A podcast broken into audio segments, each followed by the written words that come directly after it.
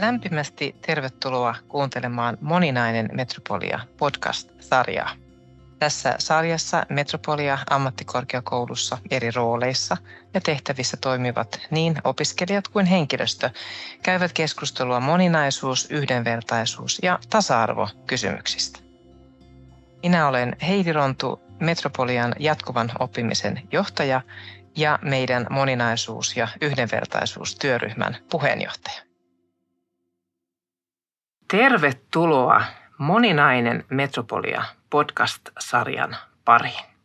Tämä on aivan uusi podcast-sarja, jossa tavoitteena on keskustella moninaisuudesta, yhdenvertaisuudesta ja tasa-arvosta Metropoliassa. Tarkastellaan vähän moniäänisesti nykytilaa ja mitä kehittämistoimia tunnistetaan. Sarjan kohderyhmänä on sekä Metropolian yhteisö, eli henkilöstö ja opiskelijat, mutta myös ulkoiset sidosryhmät. Ja tavoittelemme laajentamista, moninaisuuden ymmärryksen laajentamista, mitä tarkoittaa yhdenvertaisuus ja tasa-arvo ja mitä keinoja meillä on käytettävissä näiden edistämiseen. Nyt meillä on siis tämän sarjan ensimmäinen jakso, joka on nimeltään Mitä moninainen metropolia on henkilöstölle. Ja kanssani täällä tänään on keskustelemassa henkilöstöjohtaja Mikko Jäkälä. Tervetuloa Mikko. Kiitos Heidi ja kiitos kutsusta. Oikein mukava olla avaamassa tätä podcast-sarjaa täällä sun kanssa. Hyvä. Ja voitaisiin Mikko aloittaa keskustelemalla Metropolian tasa-arvo- ja yhdenvertaisuussuunnitelmasta vuosille 23 ja 24.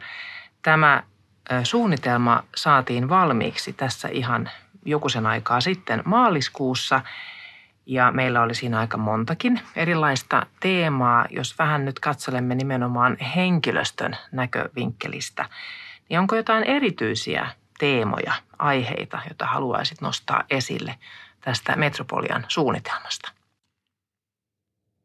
Siellähän on tosiaan useampia teemoja. Avaan ehkä niitä, niitäkin hieman, mutta heti alkuun mä haluaisin ehkä nostaa sen, että vaikka kyseessä tosiaan on Metropolian tasa-arvo- ja yhdenvertaisuussuunnitelma, niin meidän nimitys tälle suunnitelmalle on moninainen metropolia.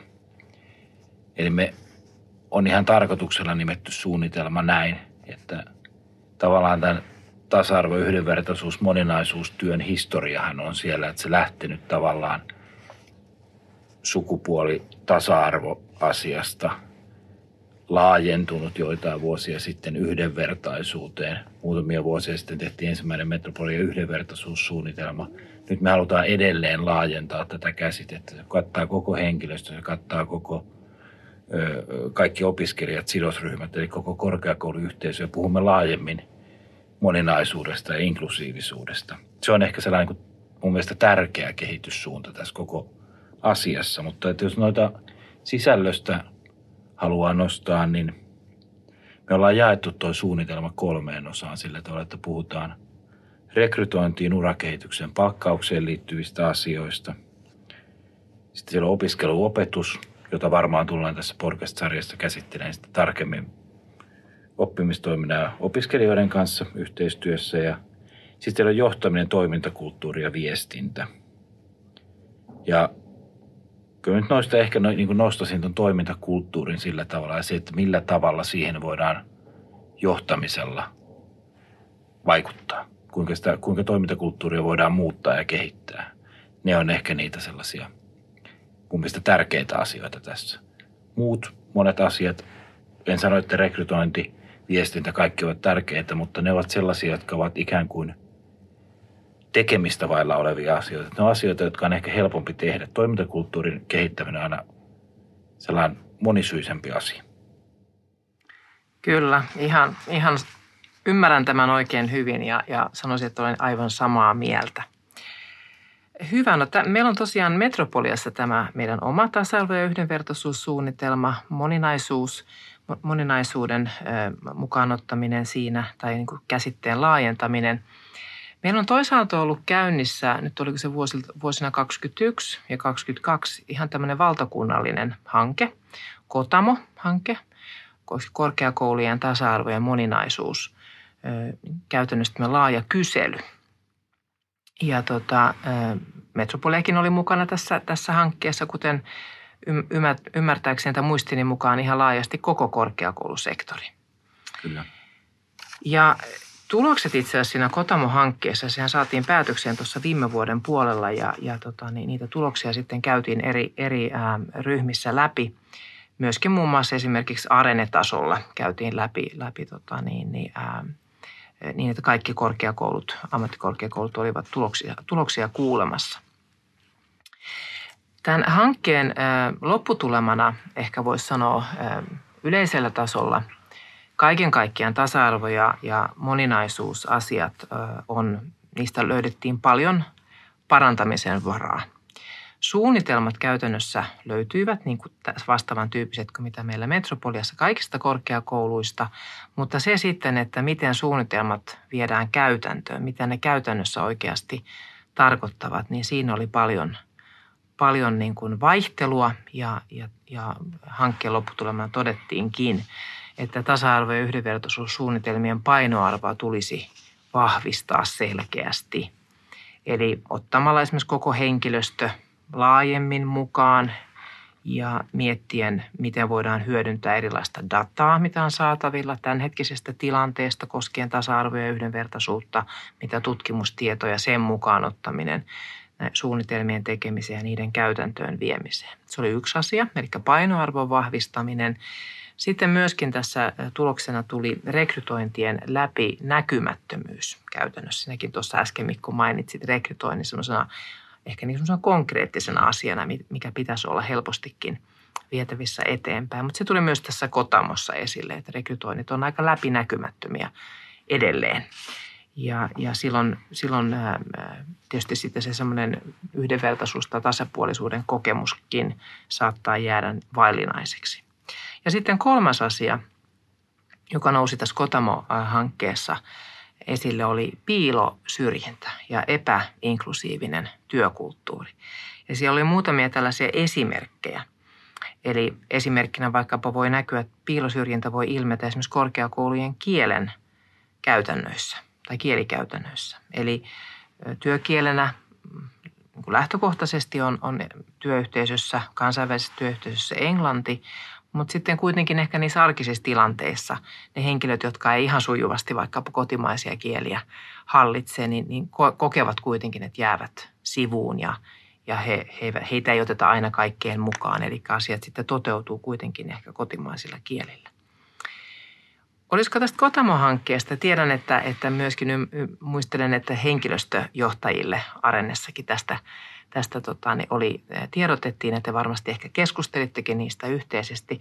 Tulisiko sulla jotakin Mikko mieleen nyt, jos mietit niitä Kotamo-tuloksia, niin mitä sä haluaisit ehkä nostaa niistä erityisesti mahdollisesti esille? Joo, Metropoliana me oltiin mukana tässä Kotamo, Kotamo-hankkeessa, kuten, kuten korkeakoulusektori, yliopistot ja AMKit hyvin laajasti, laajasti oli mukana. Niin me myös, se raportti mielestäni keskittyy aika paljon, yllättävänkin paljon rekrytointiasioihin sekin. Ja tota, siellä on rekrytointipuolella on paljon, paljon tehtävää ja puhutaan rekrytointien läpi näkyvyydestä. Siellä oli myös rekrytointiin osallistuvien henkilöiden, esimerkiksi esihenkilöiden, päälliköiden, palkkausta tekevien henkilöiden osaaminen tasa-arvo- ja yhdenvertaisuusasioissa. Eli niin kuin ja moninaisuusasioissa tämän vahvistaminen. Ja tota, havainto oli, että myös suunnitelmat, että ne toimenpiteet helposti jäävät suunnitelmaan ja jäävät jalkautumatta. Ja tota, tuo rekrytointipuoli on sen tyyppinen kyllä, mitä me yritämme vahvasti viedä eteenpäin. Jos mä hiukan kärjistän, niin siis niin kuin perinteinen tapahan tehdä rekrytointia suomalaisessa korkeakoulussa on ollut tehdä se suomalaisessa kanavassa suomeksi. Eli laitetaan oikotielle tai jonnekin muualle suomenkielinen ilmoitus tai, tai pahimmillaan tota noin, niin semmoinen vähän kuoli-ilmoituksen näköinen ilmoitus johonkin painet, painettuun printtimediaan. Mutta tota, kyllähän tuo niin rekrytointi on, nyt mekin ollaan Metropoliassa otettu, otettu nyt vahvasti käyttöön LinkedIn ja pyrimme sitä, niin kuin se on meidän ensimmäinen tällainen niin kuin aidosti, aidosti kansainvälinen kanava ja me pyritään niin kuin kehittämään sitä myös vahvasti. Ja tota noin, niin myös näitä kielivalintoja ollaan tarkasteltu sillä tavalla, että me lähdetään laajentamaan meidän tota noin, niin rekrytoinnissa myös tota noin, niin KV-puolelle. Totta kai se ei ole pelkästään se, että nyt me tehdään englanniksi ilmoituksia, vaan meidän täytyy tietysti viedä kaikkea muutakin, niin kuin otit tuossa esiin, niin kielilinjauksia eteenpäin tässä korkeakoulussa niin kuin laajasti.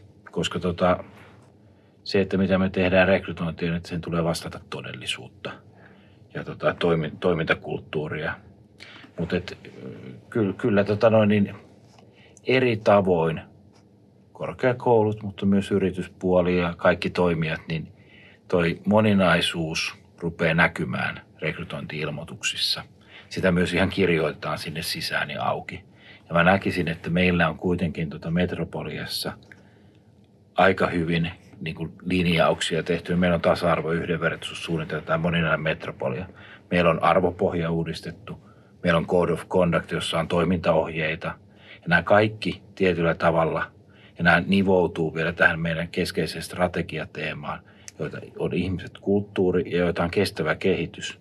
Kestävässä kehityksessä tosi iso, se on se kolmannes siitä taloudellinen, ekologinen, sosiaalinen kestävyys. Ja tämä on nimenomaan tätä sosiaalista kestävyyttä. Ja tota, tämä puoli ja nämä, nämä teemat niin kuin nivoutuu, nivoutuu, yhteen. Ja tuota rekrytointia varmasti viedään niin kuin nyt seuraavina vuosina niin isosti eteenpäin. Muutamia vuosia sitten oli paljon esillä tuo niin anonyymi rekrytointi ja tämän tyyppiset. Mä itse uskon siihen tiettyyn rajaan asti. Et tota, sanotaan, että siinä vaiheessa, kun esimerkiksi hakemuksia kerätään ja näin, niin, niin ei ole kiinnostavaa se, että mikä on, on henkilön sukupuoli tai ikä tai muu tausta tai etninen tausta tällaiset. Mutta toisaalta mä en usko siihen, että asiantuntijarekrytointeja voidaan viedä aivan loppuun asti anonyyminä. Jos niin kuin klassinen esimerkki on aina tämä niin kuin sinfoniaorkesterin viulisti rekrytointi, joka voidaan viedä täysin anonyyminä loppuun asti. Hän voi antaa soittonäytteen sermin takaa – mutta tavallaan niin kuin asiantuntijarekrytoinnissa niin kuitenkin se ihmisten välinen kommunikointi jossain välissä tulee välttämättömäksi. Joo, hyviä asioita tuossa Mikko nostitkin esille, mitä me voitaisiin täällä Metropoliassa myöskin, millä tavalla me voitaisiin viedä, viedä tätä moninaisuutta käytäntöön ja tuosta rekrytoinnista, rekrytoinnin läpinäkyvyydestä ja, ja moninaisuuden huomioimisesta siinä muun muassa pohdiskelit ihan, ihan just, tuli vähän mieleen ne Kotamo-hankkeen tulokset tosiaankin, mutta Olisiko, miten, millä muulla tavoin me voitaisiin varmistaa se, että tämä suunnitelma ei, ei jää meillä Metropoliassa semmoiseksi pöytälaatikko tekeleeksi? Joo, mä taisin Heidi äsken keskittyä aika paljon rekrytoinnin kuvaamiseen ja avaamiseen, koska myös Kotamo-hanke tosiaan tekee, tekee sitä tai lähestyy aihepiiriä paljon sen kannalta, mutta itsekin nostit sieltä Kotamo-raportista yhden termin esille, joka oli piilosyrjintä – ja se on mun mielestä sellainen toimintakulttuuri asia, joka on siellä tosi oleellinen. Eli se, että vaikka rakenteet ja prosessit olisivat kunnossa, niin voi olla sellaista ikään kuin piiloon jäävää, osin tiedostettua, osin tiedostamatonta. Käytetään sellaisia termejä tai meillä on jotain toimintatapoja, jotka eivät kaikin puolin hyväksyttäviä tai eivät tue inklusiivisuutta.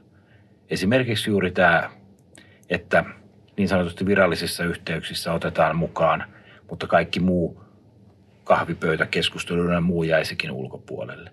Tämän tyyppisiä asioita, joilla on sitten niin kuin tosi iso merkitys nimenomaan siihen niin kuin työyhteisön toimivuuden ja siihen sisäänpääsemisen kannalta. Ja nämä on sellaisia, mitä meidän pitäisi pystyä aktiivisesti tunnistamaan – ja poistamaan. Ja nämä on siis sellaisia, jotka vaatii, mä uskon, että nämä vaatii aktiivista tunnistamista. Nämä ei ole sellaisia, jotka välttämättä tulee selkärangasta ja näitä niiden prosessien kautta. Mun mielestä meillä on hyviä niin kuin, tota, työkaluja olemassa tähän, että meillä on tiettyjä rakenteita, joilla me pystytään tukemaan tätä. Code of Conduct, johon mä viittasin jo aiemmin, on yksi sellainen, arvoperusta on yksi sellainen. People Power henkilöstökyselyn tulokset tai ehkä oikeammin niiden käsittelytapa ja se, että me puramme niitä ja mietimme, minkä takia joku asia näyttäytyy näin. Ja mietitään työyhteisössä, tiimissä, yksikössä, eri tasoilla, metropoliatasolla sitä, että mitä pitäisi ehkä muuttaa tai mitä pitäisi kehittää mitä voitaisiin porukalle viedä asiaa eteenpäin. Meillä on johtamisjärjestelmä, meillä on sovittu siihen tiettyä rakennetta, että meillä on yksikkökokouksia, meillä on tiimikokouksia, meillä on muodostettu johtotiimit, joiden toimintaa me pyritään tukemaan. Meillä on esihenkilövalmennus. Mä tuossa alussa viittasin siihen toimintakulttuurin ja johtamisen yhteys. Ja se, että toimintakulttuuri mun mielestä niin kehittyy ja muuttuu johtamisen kautta. Sillä tavalla, että jos halutaan aktiivisesti jotain asiaa viedä eteenpäin, niin se edellyttää sitä, asian esille ja sitä otetaan, otetaan eri foorumeissa niin keskusteluja käydään läpi ja sitä linjataan ja sovitaan pelisääntöjä, kun me toimitaan. Niin tätä meidän täytyy tehdä tosi aktiivisesti. Ja nyt meidän moninainen metropolian suunnitelmassa myös on kirjattuna, että se ei ole statement-tyyppinen pelkästään, että on kirjoitettu joku tavo, kirjattu tavoite, mm. vaan me ollaan kirjattu sinne myös sellaisia, että okei, tähän sisältyy näitä toimenpiteitä. Ja sitten Joo. meillä on moninaisuustyöryhmä, joka seuraa suunnitelman kehittymistä. Kyllä, joo. Itse asiassa oikein, hyvä, koko, oikein hyvän kokonaisuuden tähän Mikko piirsit. Juurikin näin ja itse, itse tota, niin kun toimin tämän, tämän työryhmän puheenjohtajana, niin, niin juuri näin. Eli meillä ei ole niin kuin pelkästään sitä semmoista ylätason suunnitelmaa, suunnitelmaa, vaan me ollaan pyritty nimenomaan tunnistamaan niitä käytännön tason toimenpiteitä, jotta me pystytään seuraamaan, että päästäänkö me tässä eteenpäin. Ja kaikki nuo asiat, mitä tuossa Mikko toi esille, ne on juuri niitä mun mielestä oivia työkaluja, joita meillä Metropoliassa on. Ja nyt meidän pitää vaan yhdessä huolehtia, että me viedään näitä kaikkia asioita eteenpäin ja me käytetään niitä työkaluja ja, ja sitä kautta varmistetaan, että me yhdessä – edistetään moninaisuutta, yhdenvertaisuutta ja tasa-arvoa. Ja mä uskoisin, että, että varmasti me yhdessä, Mikko, kutsutaan tähän ihan koko Metropolian yhteisö mukaan tähän työhön. Kyllä, tämä koskee henkilöstöä, tämä koskee opiskelijoita, tämä koskee meitä kaikkia. Kyllä. Ja minusta on tärkeää, että puhutaan näistä asioista, me pidetään näitä esillä. Keskustelusta tulee luontevaa. Sillä Joo. tavalla, että asioita, epäkohtia – voidaan ottaa niin kuin nopeasti, tehokkaasti, matalalla kynnyksellä. Sitten tulee niin kuin luontevaa keskustelua ja kulttuuri lähtee kehittymään sitä kautta. Kyllä, juuri näin. Eli kutsutaan tähän kaikki mukaan yhteisesti. Kyllä. Kiitos Mikko tästä keskustelusta ja kiitos kaikille meidän kuulijoille. Kiitos Heidi ja samoin kiitos kuulijoille. Seuraavassa tämän sarjan jaksossa mukaan keskusteluun olen kutsunut sitten Metropolian opiskelijoita ja pääsemme tarkastelemaan moninaisuus, yhdenvertaisuus ja tasa-arvokysymyksiä vähän enemmän sitten opiskelijoiden näkövinkkelistä. Kiitos. Kiitos.